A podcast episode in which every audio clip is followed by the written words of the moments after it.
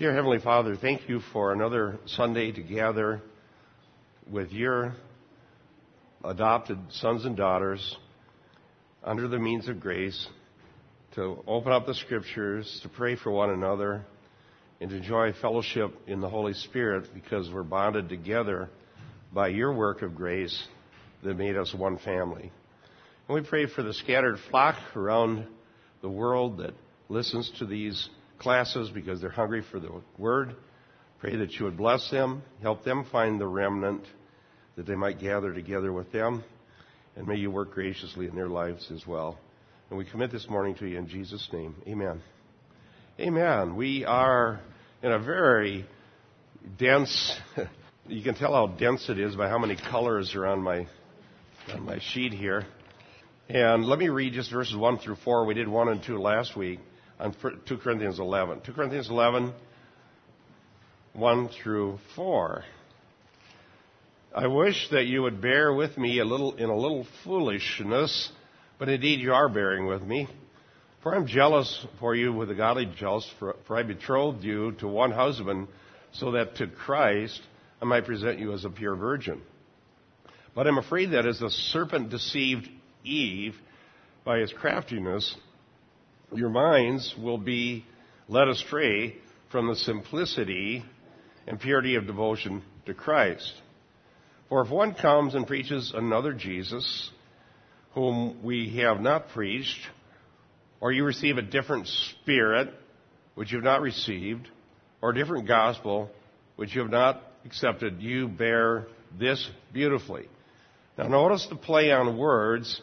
Um, he's asking them to bear with Paul, who's the one who originally preached the gospel to them. And he shouldn't have to ask for that, but he does. But then ironically, they're willing to bear with somebody who comes with a different gospel, a different spirit, a different Jesus. Now, yeah, they're very open-minded. It kind of reminds me of people in this day and age. They're, they're very open-minded. Now, that's a serious problem here. Now, there's a, the concept that we talked about last week of the betrothal and the father. We saw last week that in 1 Corinthians 4:15, Paul said he was as a father to them in the sense that he was the one who brought the gospel to them, and he felt responsible for their spiritual well-being. All right, and so he makes an analogy with with betrothal practices. If a father would pledge his daughter to someone to be eventually his wife in a betrothal, the daughter, as we talked about last week, was guarded by that father, and it was his responsibility to keep her safe, keep her from any other men, so that when the marriage is consummated, he presents a virgin to the husband. And so, by analogy, Paul had the same relationship to the Corinthian church. He was going to make sure they weren't sullied by the serpent and therefore not the proper bride to be devoted to Christ. So let's go to verse 3 now. We introduced this last week. For I'm afraid that as the serpent deceived Eve by his craftiness, your minds will be led astray from the simplicity and purity of devotion to Christ.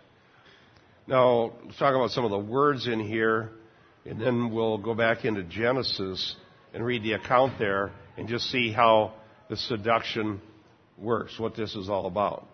Okay? It says here, the servant deceived Eve. That word ex apatao is used in the Septuagint of 1 Kings 22:20. Who wants to look up 1 Kings 22:20? Go ahead, Robert. And it's used in its simple form in Genesis 3:13 Septuagint, apatao. Sometimes in the Greek, they'll add a prefix to something to just intensify it a little bit. So out of ex is out of. Okay? 1 Kings 22:20. And the Lord said, Who will persuade Ahab to go up that he may fall at Ramoth Gilead? So one spoke in this manner, and another spoke in that manner. keep going then. I'm Then a sorry. spirit came forward and stood before the Lord and said, I will persuade him. The Lord said to him in that way, so he said, I will go out and be a lying spirit in the mouth of all his prophets. And Okay. the Lord said, Yep. That's it, the lying spirit, the deceiving spirit. And then it's also used, we won't go here, but Judges 14:15 to entice or deceive or to lead astray or what have you. And we're going to all turn to Genesis here in a moment, so I'll leave that one, but that's also where a form of this word is used. And he did so by craftiness, which means treachery, and the focus of Satan's deceptive attack is on the mind, that your minds will be led astray. Okay, so Satan is attacking us in the area of what we believe and think and understand about the gospel, and therefore to try to lead us astray. And we'll look in Genesis to see how he did that with Eve. Now, led astray means to corrupt, or it means seduction from what is right and pure, according to Dr. Martin in the Word Commentary series. To corrupt or to seduce away. And simplicity means sincerity as shown by singleness of purpose. Simplicity here doesn't mean easy. yeah, when we say, oh, that's simple, we'd say that means, oh, that's easy, it's not very difficult. That's not at all what it means here. All right? It means singleness of purpose. It's simple is the word from the Greek, but it would be, what's simple is that it would be without ulterior motive. It is what it appears to be, not sullied by ul- ulterior motives. Singleness of purpose or even sincerity would be reasonable. Yeah, or purity. Well, then that's, that's the next word, purity. And that word means without moral defect. Without moral defect. So, the serpent deceived Eve. And the way that sin came into the human race was Satan, in the form of the serpent, convinced Eve that she didn't really have to listen to what God said. That's where the attack always is going to be launched. It's going to be launched against what God has said. Now let's go and turn to that, Genesis 3, and see where this analogy comes from and see how it is still the issue today. In fact, it's, I think it's more of an issue today than it's been in my lifetime. And I mean that because this postmodern attack against the ability of written words to be meaningful cross culturally is an attack of the serpent against the Word of God having any bearing upon us in this day and age. Okay, Genesis 3. Let's just read the whole narrative, starting with verse 1. Now the serpent was more crafty than any beast of the field which the Lord had made. And he said to the woman, Indeed, has God said, You shall not eat from any tree of the garden? So we have Satan here questioning the authority of God's word. And the woman said to the serpent, From the fruit of the trees of the garden we may eat. That much is true. But from the fruit of the tree which is in the middle of the garden, God has said, You shall not eat it or touch it lest you die. Now there she departed from what God said. She added, Touch it.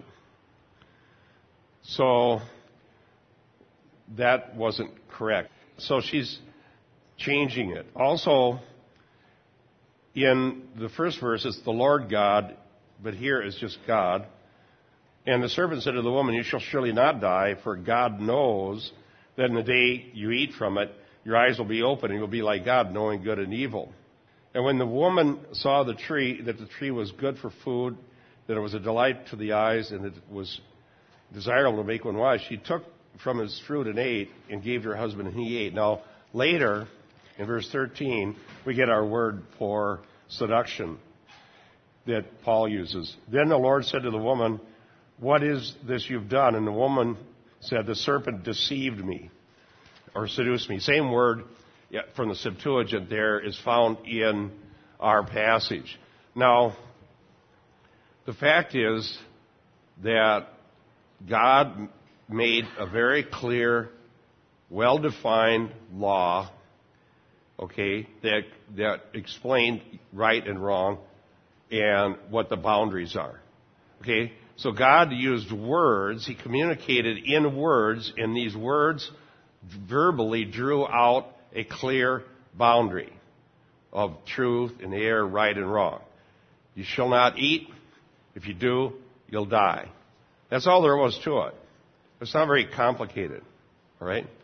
But once the dialogue began, then the problem started. They started, they started a dialogue questioning whether what this is said is actually real. And I think that that's the problem we have in this so-called postmodern era. Everything is a dialogue. Right? Everything's a dialogue. And so whatever has been said is up for grabs. And we, we can just interpret and discuss and what have you until we get somewhere we want to be and we escape from God's boundaries. Because we don't like to be bounded. We don't like to be hemmed in. So we have a dialogue going.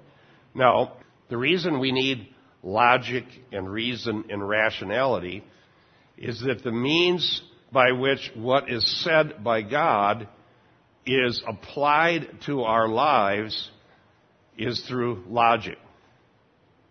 We're studying logic on Thursday nights, and some people have said, well, I, I just guess I'm not logical. but it is not just because you've studied formal logic, but its fact is that's how you apply it. You have to be able to distinguish categories. The, the basic building block of logic is the law of non-contradiction. A is not non-A at the same time and in the same relationship. All right? And what that means is eating is not the same as not eating. Okay? Dying is not the same as being alive. So God's words tie us to His truth through logic whereby we can have valid implications and applications of Scripture. And we can't escape that. We can try, but it'll just harm us. But the, Scripture says, like unreasoning animals, creatures of instinct fit only to be slaughtered. So what differs between us and the animals, well, basically you have either I can act on feelings, intuition, instinct, which is what the animals do, or I can act on reason, logic, and the gift that God's given me there. Those are the two options. Uh-huh. If you act as an animal, you'll follow that into into destruction. That's what Scripture says. Exactly. Now, when we try to attack what I'm talking about, Schaeffer called it escape from reason. When you escape from reason, you end up like the unreasoning beast. Reason is God's gift to humans who are created in His image that we might survive. Reason is the only possible way we can survive. Because we're not beasts. We're different. That's not how God made us. And you can just see that in just about any realm of life. You don't have to send a dog to school to learn how to raise pups. Or you don't have childbirth classes for dogs. Okay? But for humans, you have to even teach them how to raise kids. You have to go to school for just about everything we do. We have to use reason to know what's food and what's non food. We have to use reason to be able to survive in the environment we're living in, especially if we're in Minnesota. Maybe if you're on a tropical island, you wouldn't need as much reason, but we have to figure out things like building a shelter that has insulation, how to heat it in the winter, how to have water when the lake's frozen over, how to do this, how to do that, how to do everything. All of which are, it's necessary to use reason. So when the serpent would seduce us away from the gospel, he's going to seduce us from the way what God said logically applies to our lives and puts us within boundaries. That's what he's going to attack. He's going to attack the boundaries. And there's a lot of ways to do it. One of them, what Keith mentioned, is to get us to go by our feelings rather than by reason. Now, it doesn't mean that feelings aren't part of human life. Yes, they are. We have all kinds of feelings and sentiments and what have you. And I've had people say, well, you're just in the logic and reason. You don't understand feelings. And you don't, you're not, you don't know about experience. Well, it's just, that's a fallacious argument because we all have feelings. We all have experiences. We all have things in common that are like that. That's not the issue. It isn't how many feelings or emotions or experiences you have. The issue is what guides us to the gospel. What guides our beliefs? What guides our obedience to God? And when we transfer the religious things into the realm of the sentiment and the feelings and experiences, we are being seduced away from the gospel.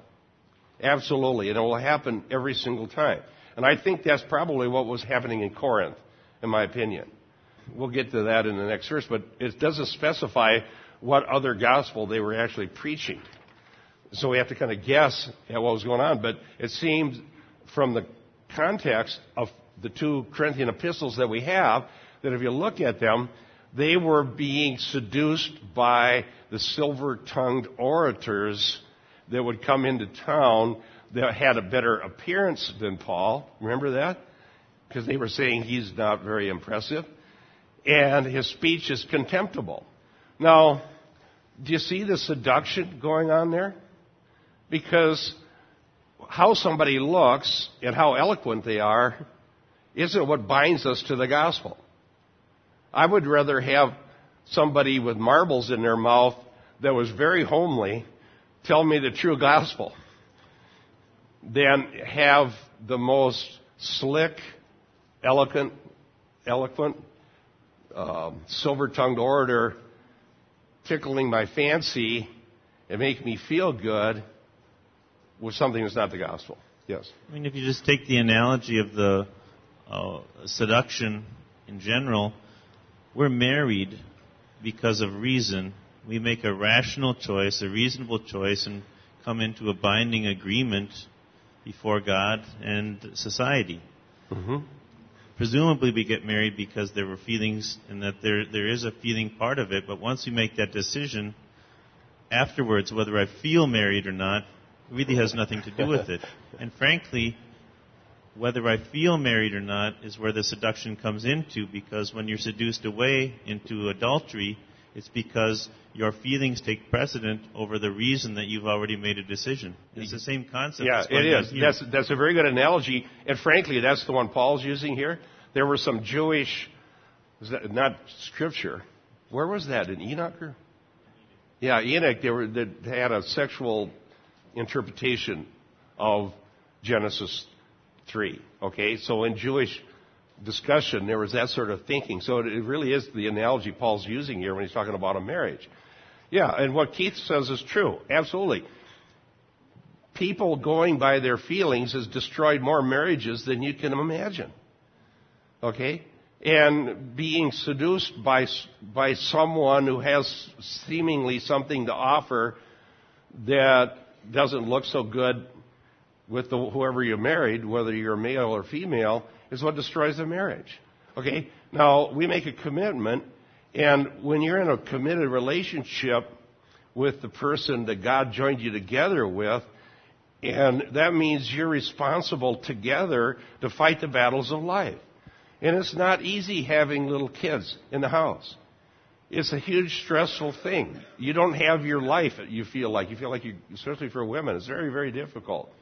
And, and it's not easy trying to make a living and trying to keep a roof over somebody's head, and it's not easy dealing with all the problems when you come home. And so what happens is people go out into the workplace, wherever they are, here's somebody that doesn't have all of that kind of stuff going on. When it and they seem like they understand you and they seem more interesting. Seduction. Well, that's what happens with the spirits. The spirits are out there seducing Christians away from the gospel.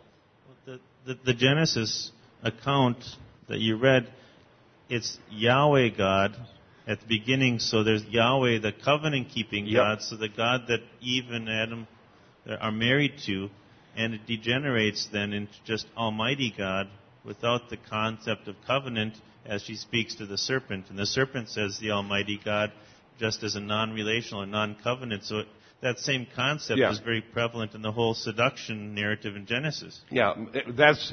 I saw that when I was expounding that. Yeah, one of the commentators pointed that out that that moving away from the Yahweh to a more generic name for God was part of the seduction because the Yahweh spoke of the covenant. That's that's a correct interpretation. So there were several things going on in that dialogue that was seducing Eve away from the relationship to God. Now, Patrick, later I want to I want you to ask the question you asked me Thursday night. Okay? about uh, what is forbidden.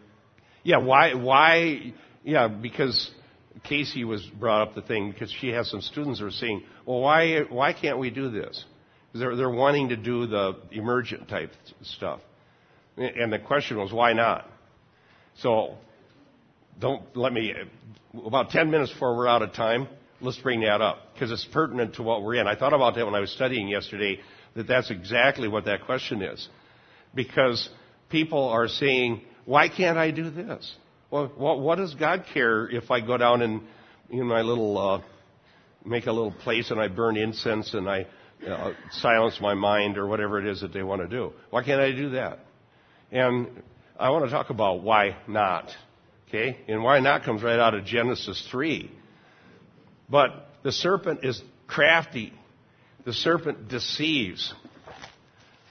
I have to quit getting more commentaries or I'm never going to be prepared anymore. I found another one yesterday that was so good. I, I start reading in these things and I think, oh yeah, this one's good and this one's good and what a you know in a way isn't it a blessing though that we have the English in the English language tools. We have more tools right now in 2009 than any people in the history have had at their fingertips.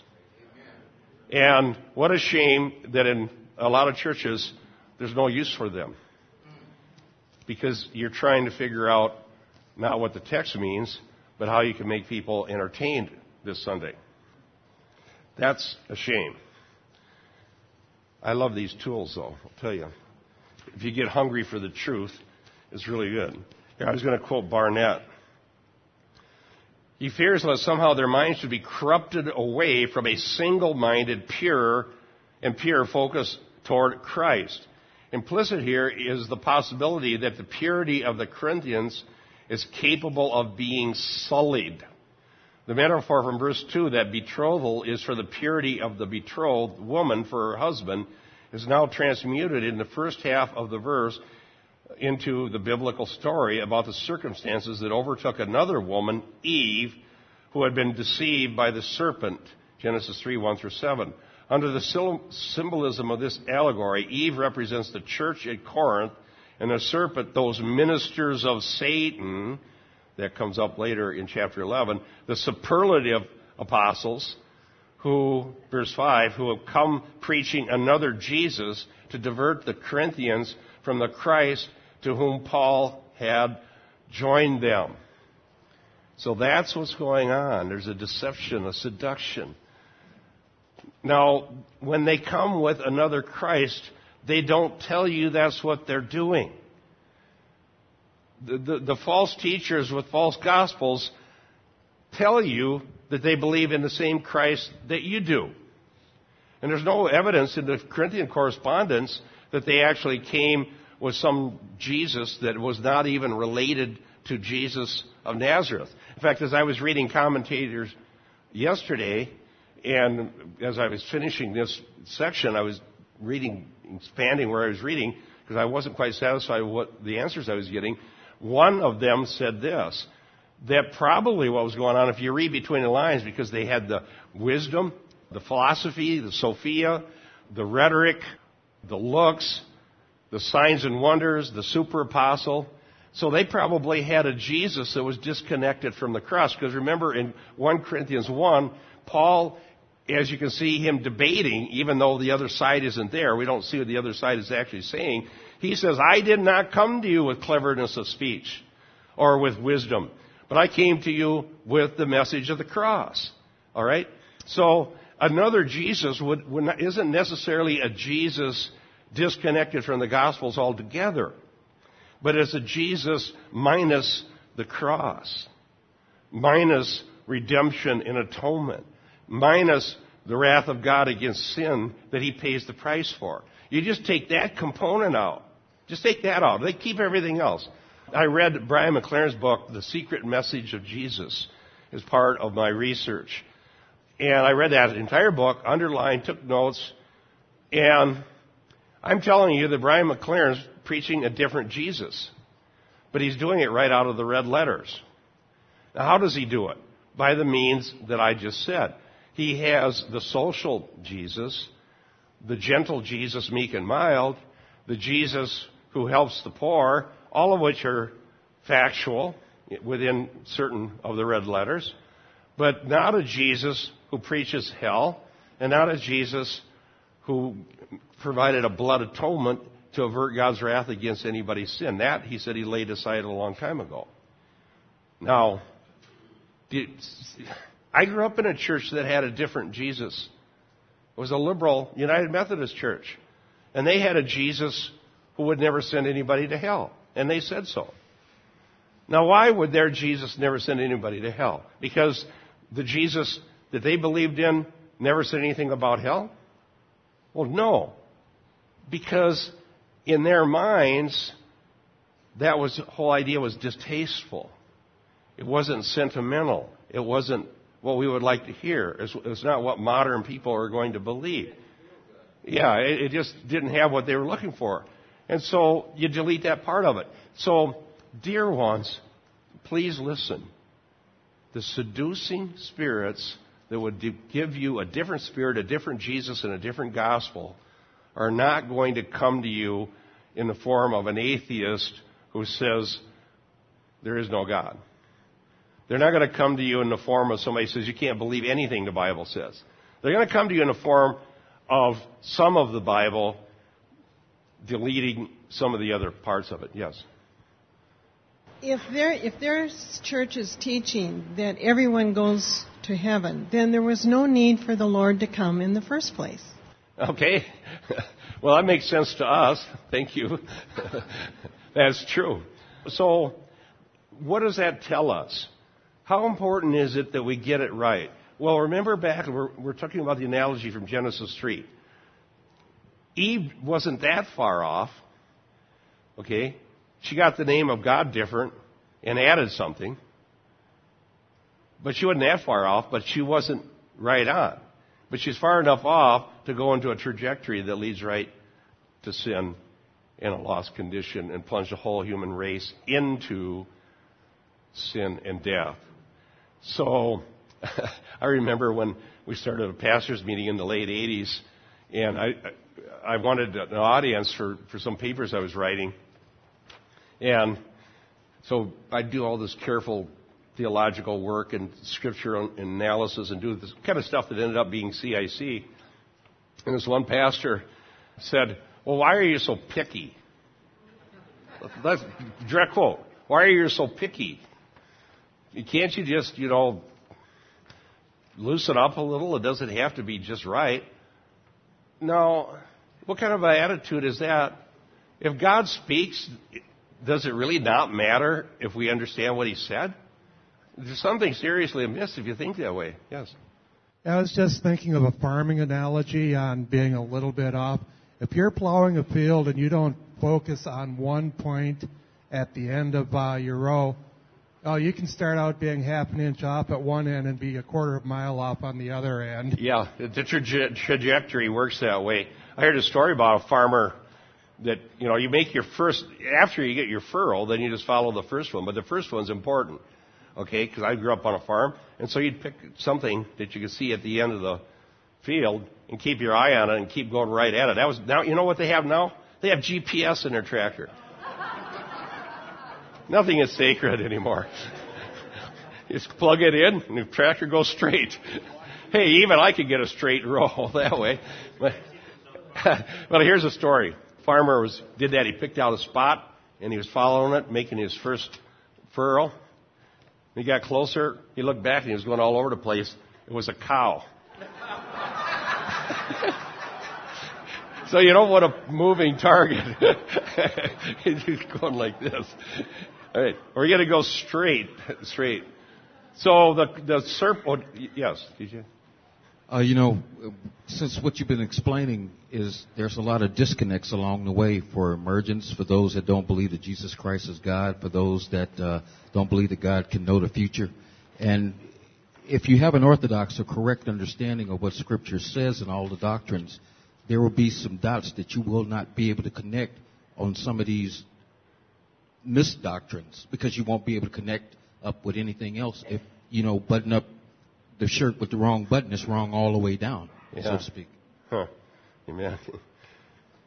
Uh, Barnett says this, but Paul insists this was not a message created by him. Rather, it was received by him from those who stood between him and historical Jesus. 1 Corinthians 15:3. Plus, we know he got it directly from God. Moreover, it was the message of the apostles, not just Paul. Writing of of the apostles collectively declares, "So we preach, so you believe." 1 Corinthians 15:11. In other words, the Christ to whose minds Paul kept directing the Corinthians was not a Pauline Christ, but the apostolic Christ. Remember my, that article I published on this? It is from this Christ that the Corinthians are in danger of being diverted. So the doctrine of Christ is absolutely essential. And it's essential that we know everything the Bible says about Christ. Now, Dick and I are teaching through Hebrews on the radio, and isn't it amazing how detailed, as we're digging into this, and, and it's a lot of work because we're going deep into it. We're, this is not the Cliff Notes version of Hebrews. And as we're getting into it, the technical language that's being used, the analogies from Scripture in the Old Testament, the author of Hebrews is absolutely uh, bent on them understanding the true doctrine of Christ. That he's greater than angels, he's greater than Moses, that he's the priest after the order of Melchizedek, that he's the high priest, that he's the one spoken of in Psalm 2 and verse 2, and he's the one spoken of in Psalm 110 and verse 1, and he's the one that pre-existed, and, and he's the one who came and who spoke God's words and to whom we must listen. And if we don't pay attention, he uses the nautical terminology in, in chapter 2, we'll drift away. And that word for, uh, uh, that it warns about in the Greek means either to keep on course or to be anchored. So that you stay on the course and you, and if you don't do that, what happens is you cut the anchor rope and you're not steering a ship, the winds will determine where you go. And the winds will take you onto the rock and shipwreck you. The spirits out there will direct you, and, it's not being directed at all. So, very important material. I see another quote here I have for you. Garland, Paul expresses his fear that the Corinthians may have already been unfaithful, ravished by theological libertines. He draws on the account of the cunning serpent's deception of Eve, which had developed in sub segments of Jewish tradition as sexual seduction. The verb to be led astray frequently applies to moral ruin or corruption. But Paul has in mind a spiritual debauchery. As the serpent ensnared Eve with guileful arguments, so his smooth talking rivals have snaked their way into the Corinthians' affection, captured their minds with a more alluring gospel, but a deadly one since it is no gospel. And how many gospels are vying for our attention today if you just turn on the TV? I got a call from a guy who saw the video on an SO4J. I don't know where he's from, but he says all the churches that I've been in and around are preaching the health and wealth gospel. And he said, I, w- that's, not, that's not the right gospel. I want to hear the true gospel. I'm not even sure where to go. I hear that so often. I don't, I don't know where to go. We can't play around with the terms of the gospel. They've been determined by God.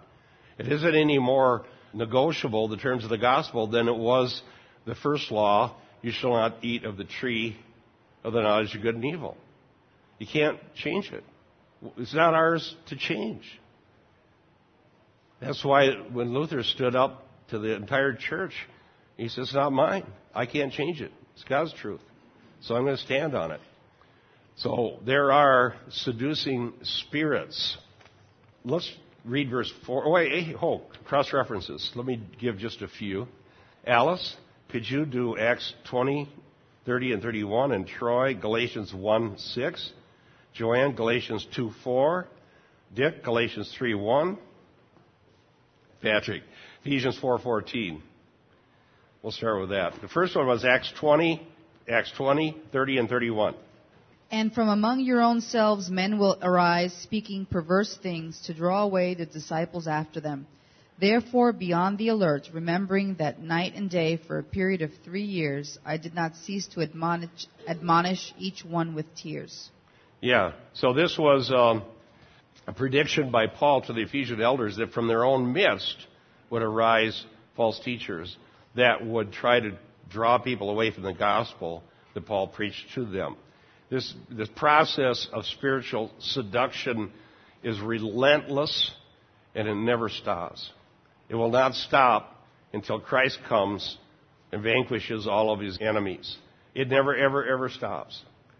From the time Paul first preached, or the Peter first preached, I should say, on Pentecost, to this very day, the winds of spiritual seduction are blowing. There's still, Satan is still the God of this world. He still blinds minds. And if he can't stop you from believing the gospel, he'll start trying to pervert the terms of it for, with a different Jesus. Isn't that spiritual seduction, didn't it occur before Pentecost? Because I'm thinking of all of the people who praised and loved Jesus at the uh, entry into Jerusalem, and then six days Yep. later they didn't care one whit about Right. Jesus dying. That's true. Or It's, they so, it's, been it here, on. it's been there since the garden. But the reason I mentioned Pentecost as far as the church's battle's concerned, that's when it began. That's when the church was born. Okay, Galatians 1 6. I am amazed that you are so quickly deserting him who called you by the grace of Christ for a different gospel. All right, so the Galatians went for a different gospel quickly. Quickly. They didn't last too long in the true one. Galatians 2 4. But it was because of the false brethren secretly brought in, who had sneaked in to spy out our liberty, which we have in Christ Jesus, in order to bring us into bondage. Yeah, so they came in to spy out our liberty, as Paul said. This was the legalists. Galatians 3 and verse 1. You foolish Galatians, who has bewitched you before whose eyes Jesus Christ was publicly portrayed as crucified? Did I ever give you a verse, Larry? Oh, he dis- he distracted me.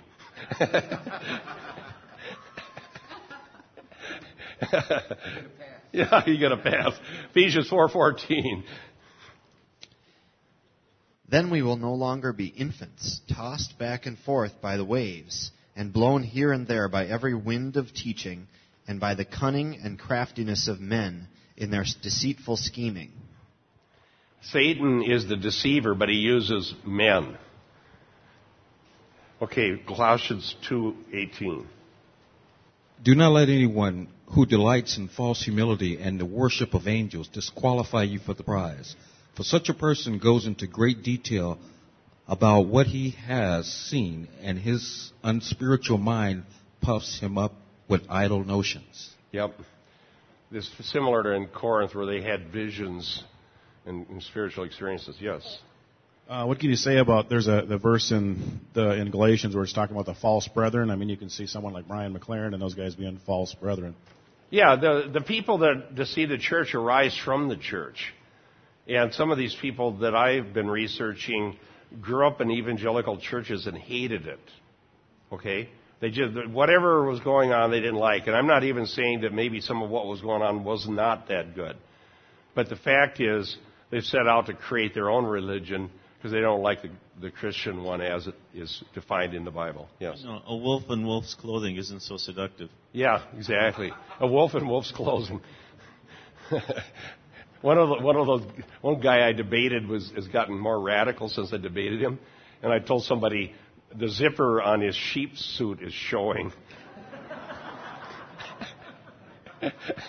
okay, Gretchen. Yeah, I I had um, one of my clients yesterday at work tell me that uh, we found two pennies on the floor so that she could pay all of her bill, you know, and I found both of them.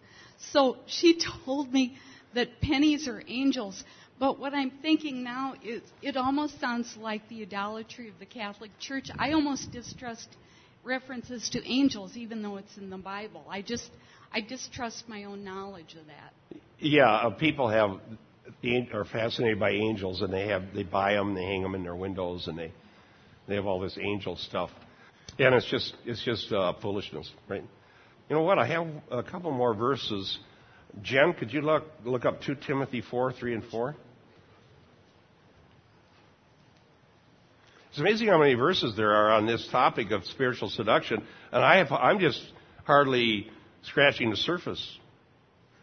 We could be, we could spend a whole Sunday school class just look up cross reference. There's so many. Yes. I've been thinking for a long time about how it talks about the the gospel is foolishness to the Gentiles and a stumbling block to the Jews. Yes. And I think that the gospel isn't very palatable to most people. And the, these churches, you know, maybe they're trying to make it more palatable. When you think about telling people, just a regular person, Jesus died on the cross for your sins. He shed his blood. He needed to shed his blood. I mean, people just don't yeah. want to understand that. It's just too hard for them to accept. Yeah, that's exactly right. Absolutely. And so that's that's the Achilles heel of the seeker movement, in my opinion, because the basic premise is that you need to have a message that people want to hear as they are in their unconverted state. And you never ever will end up with the gospel that way. You, you never will. And we've said this a number of times, and you make a good point. If you went around, let's just, they actually want you to go do a demographic survey of the neighborhood and find out what people are wanting. And you ask questions like, if you were going to go to church, what would you want it to be like? Okay? And so you go and you ask this one and this one and this one and this one and you survey all the results.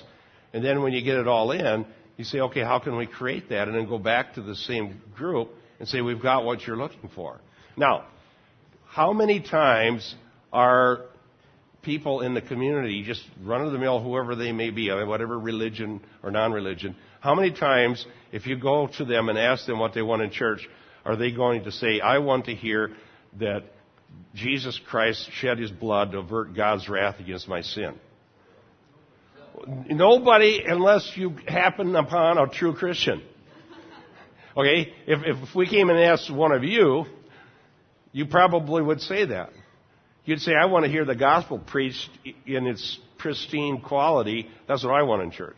But, in, but all the non Christians are going to answer differently. And and she's right. It's, it's not going to be this foolishness. And so we have to preach what God said, not what people want to hear. Yeah. And if you're going to do demographics on the unsaved, you can go to Dr. Jekyll, and he wants a very respectable church, and Mr. Hyde, who wants a very lascivious church. Yeah. But either way, you're going to get a church that doesn't preach the gospel. I know. No use trying to go out and be friends with the world. It just doesn't work because friendship with the world is hostility to God. Okay, now, Jen, you had a verse. And then, oh, I got another one. Uh, Barb, could you look up Romans 16, 17, 18, and 20? 17, 18, 20. Okay. Uh, 2 Timothy 4, 3, and 4, right? For the time is coming when people will not endure sound teaching, but having itching ears, they will accumulate for themselves teachers to suit their own passions, and will turn away from listening to the truth and wander off into myths. Okay, that's what we were just talking about. They'll, they'll bring teachers to suit their own desires. Okay? I, if I have a desire for wealth, I'll hire a wealth preaching pastor. If I have a desire for mystical experiences, I'll hire a mystical pastor. If I have a desire to solve problems, I'll hire a Robert Schuller type of pa- pastor or a Joel Osteen or whatever. Okay, go ahead and read it and then we'll go over here. Because we don't talk, we're going to start our discussion anyhow. The, the uh, Romans 16 is interesting because he uses the crushing under your foot, and it, ha- and it reminds us of the serpent. Go ahead. I urge you, brothers, to watch out for those who cause divisions and put obstacles in your way that are contrary to the teaching you have learned. Keep away from them, for such people are not serving our Lord Christ, but their own appetites. By smooth talk and flattery, they deceive the minds of naive people. and then hopping to verse 20 the God of peace will soon crush Satan under your feet. Yeah, the God of peace will soon crush. So the false teachers are coming, and they're the ones that are doing the role of the serpent. And they come with smooth words. What did the serpent say to Eve? Well, he had a positive message. You're not going to die. You don't have to have this restriction. God is trying to keep something good away from you. Smooth talk. But remember the serpent, how you kill a serpent, you crush its head. That comes from Genesis. And so Paul brings that back up. Patrick. So that verse in 2 Timothy, that says they'll gather for themselves. Yeah. So is that a step beyond being seduced? It's like we've already been seduced. Now we know what we want. We want these false teachers. Like I'm thinking, suppose Benny Hinn, to take a real obvious example, retired from the ministry today. Yeah. That church that Benny Hinn pastors would go find somebody that's going to promise them what he gave them. like that. Yeah. The, the audience in, in that case would be people whose appetites determine what they want to hear preached. Okay? In fact, we could almost make that a universal. Our appetites will determine what we're willing to listen to. Yeah, which banquet we go to. The Mishnah. Right. So if our appetites are wrong, then we need to be converted. Um, and the, the alternatives are this. God has spoken. Hebrews 1, 1 and 2. God spoke. The only thing we can know about the reality of the spiritual world and God Himself and our salvation is from what God said. There's no other source. No other source is even close to reliable. The only thing we have is God's Word, what He said. If we have no appetite for that, we'll heap unto ourselves teachers to, to fulfill our itching of the ears. Okay, now I want to have that discussion. Okay, one more, and then let's get started. I want to ask that, answer the question because it was a really good one. You all helped me answer it. I think the key to this whole thing is that believers need to gain discernment, and how do they do that? But reading the Word. Um, you can't, you know, you can't dialogue with Satan or his children. Uh, you just need to, you know, be like Jesus and proclaim the truth. When he dealt with Satan, he didn't dialogue. He just proclaimed the truth. Yeah. Okay. Hebrews 5 discusses that. That we won't have, we won't be able to discern between good and evil if we just want a simple version of Christianity. Okay, repeat the question that you and Casey were asking me about Thursday night. Sure. So there's a lot of people we run into who maybe aren't into the very extreme kind of emergent things of doing all kinds of different mystical things, but here and there want to pick some mystical practices. Maybe they they want to uh, light a candle and think and just kind of focus and you know do that kind of prayer with the candle deal or anything like that. And then we say, well, you shouldn't do that. And they say, well, how how can you tell me that? The Bible doesn't say that's forbidden. So it's neither commanded nor forbidden. Then I'm free to do it. Uh, what's wrong with that attitude? Okay. And how does that related to deceiving spirits? Okay. And it wouldn't just be the candle, it would be the solitude, right? Things like solitude. Yeah, any practice like that. They'll pick one practice. Yeah, whatever it might be, whether it's the prayer labyrinth or the. Right, exactly. It could the, be anything like that. Okay, or the solitude or the, you know, go out in the wilderness and. I'll tell you the answer that I gave, and then they wanted me to write this succinctly because I've dealt with this in a whole bunch of articles, but they're asking for something real succinct. Let's start with the basic question. Does it matter how we come to God? Yes or no? Yes, it does. Has God given us instructions on how we come to God? Yes, He has. Is something, uh, some other way to God valid? No. Okay, now, what about practices? Are practices neutral? Now, let's put it this way. Are practices that purport to make us closer to God neutral? Okay. No, and I think you can, burning candles or walking through labyrinths because you like to have fun, see if you can get out of a maze or not, isn't the issue. Any one of these things, well, it's nice to go out in the woods and sit in a little field and see what's going on just because it makes you feel good. That's okay as long as I don't equate the feeling good with God. So the, the, the key concept is, is this means drawing me closer to God? Right. Not that there's a Yeah. means in general. Yeah. Yeah, so, okay, so here, then let's fine tune the question. Can I do practices that aren't specifically forbidden in the Bible but aren't taught in the Bible either in order to draw closer to God? That's what we're saying. My answer is no. And then the next question, the follow up question, is why? I would even say that if you take a path looking for God, using means that He hasn't proclaimed, you may find your God with a little g and end up spending eternity with Him someplace you don't want to. Yeah. Now, here's the naivete of the 21st century. The naivete is this.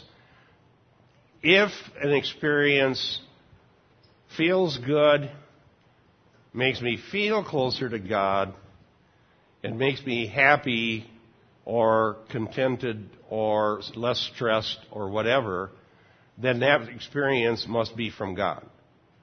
That's the naivety. Or if I have some such experience in the context of a church, then it must be from God. I, let me get, tell you a little dialogue I had that kind of didn't go very far, but it started. I got an email from Kimball, one of the emergent guys. Nice, nice fellow. He thanked me for having given him credit for believing in the blood atonement. He's one of the very few emergents that actually believed in the blood atonement, so I give him credit for that much. But then I said to him, Well, what are these prayer labyrinths, though? I, why are you promoting this? And he said, Well, the only one I ever went in, when I got to the middle, there was a Bible there. And it was just about the Bible. And I said, Okay, but doesn't that not imply that the Bible has a different meaning when you find it in the middle of a prayer labyrinth than it would have if you were sitting in your car reading it? Does why, why do you need the labyrinth to read the Bible?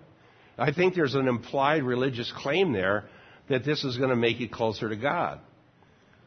Okay? And so that's why I would still say no to it. Now, the fact is, and we're going to see this next week, there are different Jesuses, different gospels, and different spirits. And your religious inclinations and affections and feelings are not adequate to tell which one is which. You cannot tell the real Jesus from a false Jesus based on how he makes you feel. That is, I, I'm absolutely certain about that. Now just think about it. These spirits are called seducing spirits. People give heed to seducing spirits. Now, how would a spirit seduce somebody? By giving them panic attacks the, at night? No. By appearing to them like some horrible, scary, wicked thing that's going to try to kill them, like in the horror movie? No, that's not how you seduce somebody. You seduce somebody by showing up in a very appealing manner. Now, we can't see spirits. We cannot. They're invisible. We can't see them. But we know the whole world lies in the power of the evil one.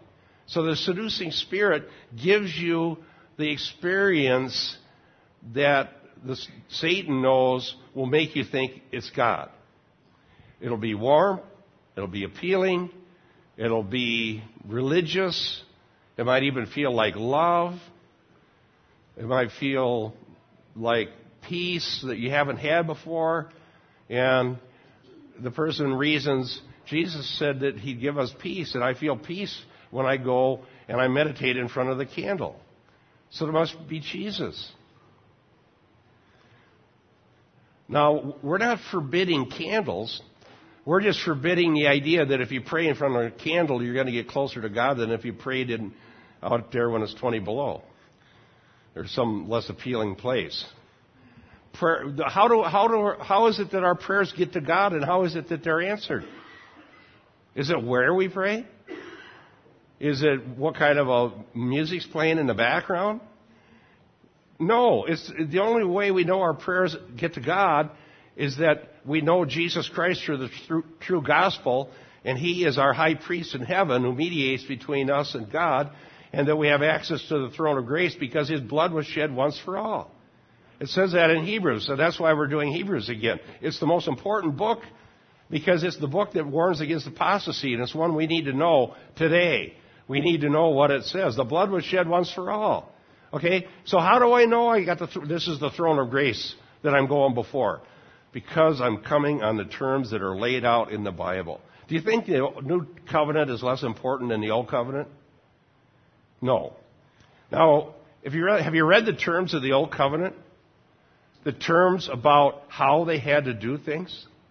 How the t- tabernacle had to be constructed? How the priest had to conduct himself? How the sacrifices had to be made? How the Day of Atonement had to be conducted? And all of the things that are specified.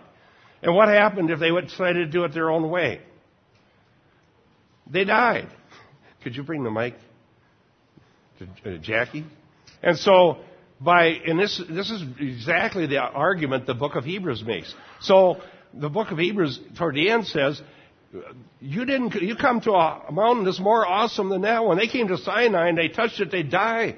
It was quaking and smoke and fire and a theophany, and God came. And it was threatening, and they said, okay, Moses, you better go talk to God. He's going to kill us. The author of Hebrews says, what we've come to is more awesome. How much more do we need to come according to the terms of the covenant? If we go, we're going to come our own way, we're in danger. Uh, Jackie.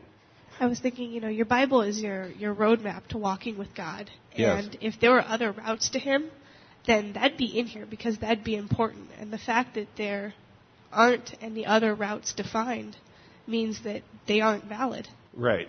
And, and here's another thing, and I have trouble getting people that don't agree with what we're saying here to accept this. But the Bible has a term for all those other ways uh, to God, whatever they may be, irrespective of their details, and it's called divination. Okay? When you, you can say it's the true God you're trying to approach, but if you do it your way to try to get something, you're going into divination. I had a guy write me a nasty email saying, Why are you so angry with Ed Smith? He's a nice guy. I just met him. I said, I'm not angry. That's an ad hominem argument. I just don't believe that we ought to be practicing divination. Theophostic ministry is divination.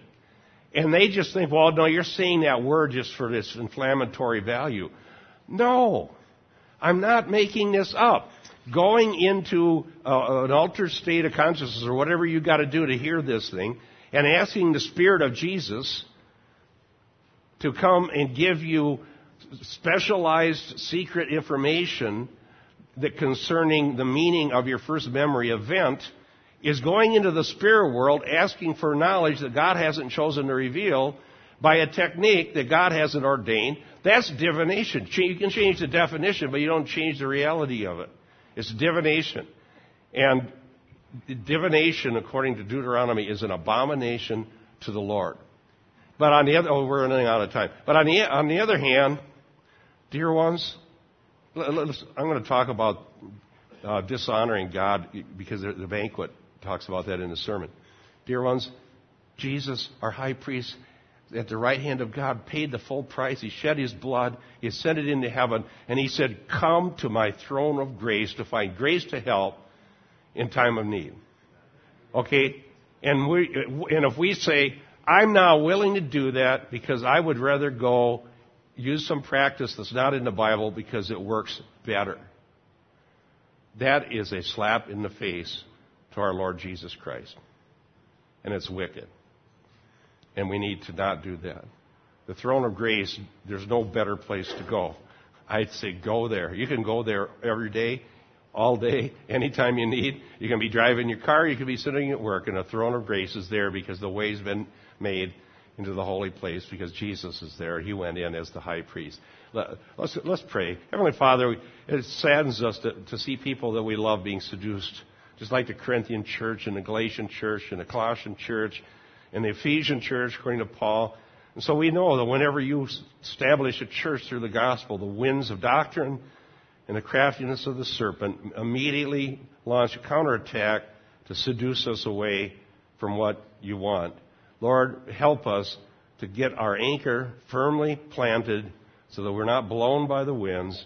And may your word rest heavily upon us, not lightly, but heavily, so that we understand who you are, what you said, and how we come to you. Thank you, Lord, in Jesus' name. Amen.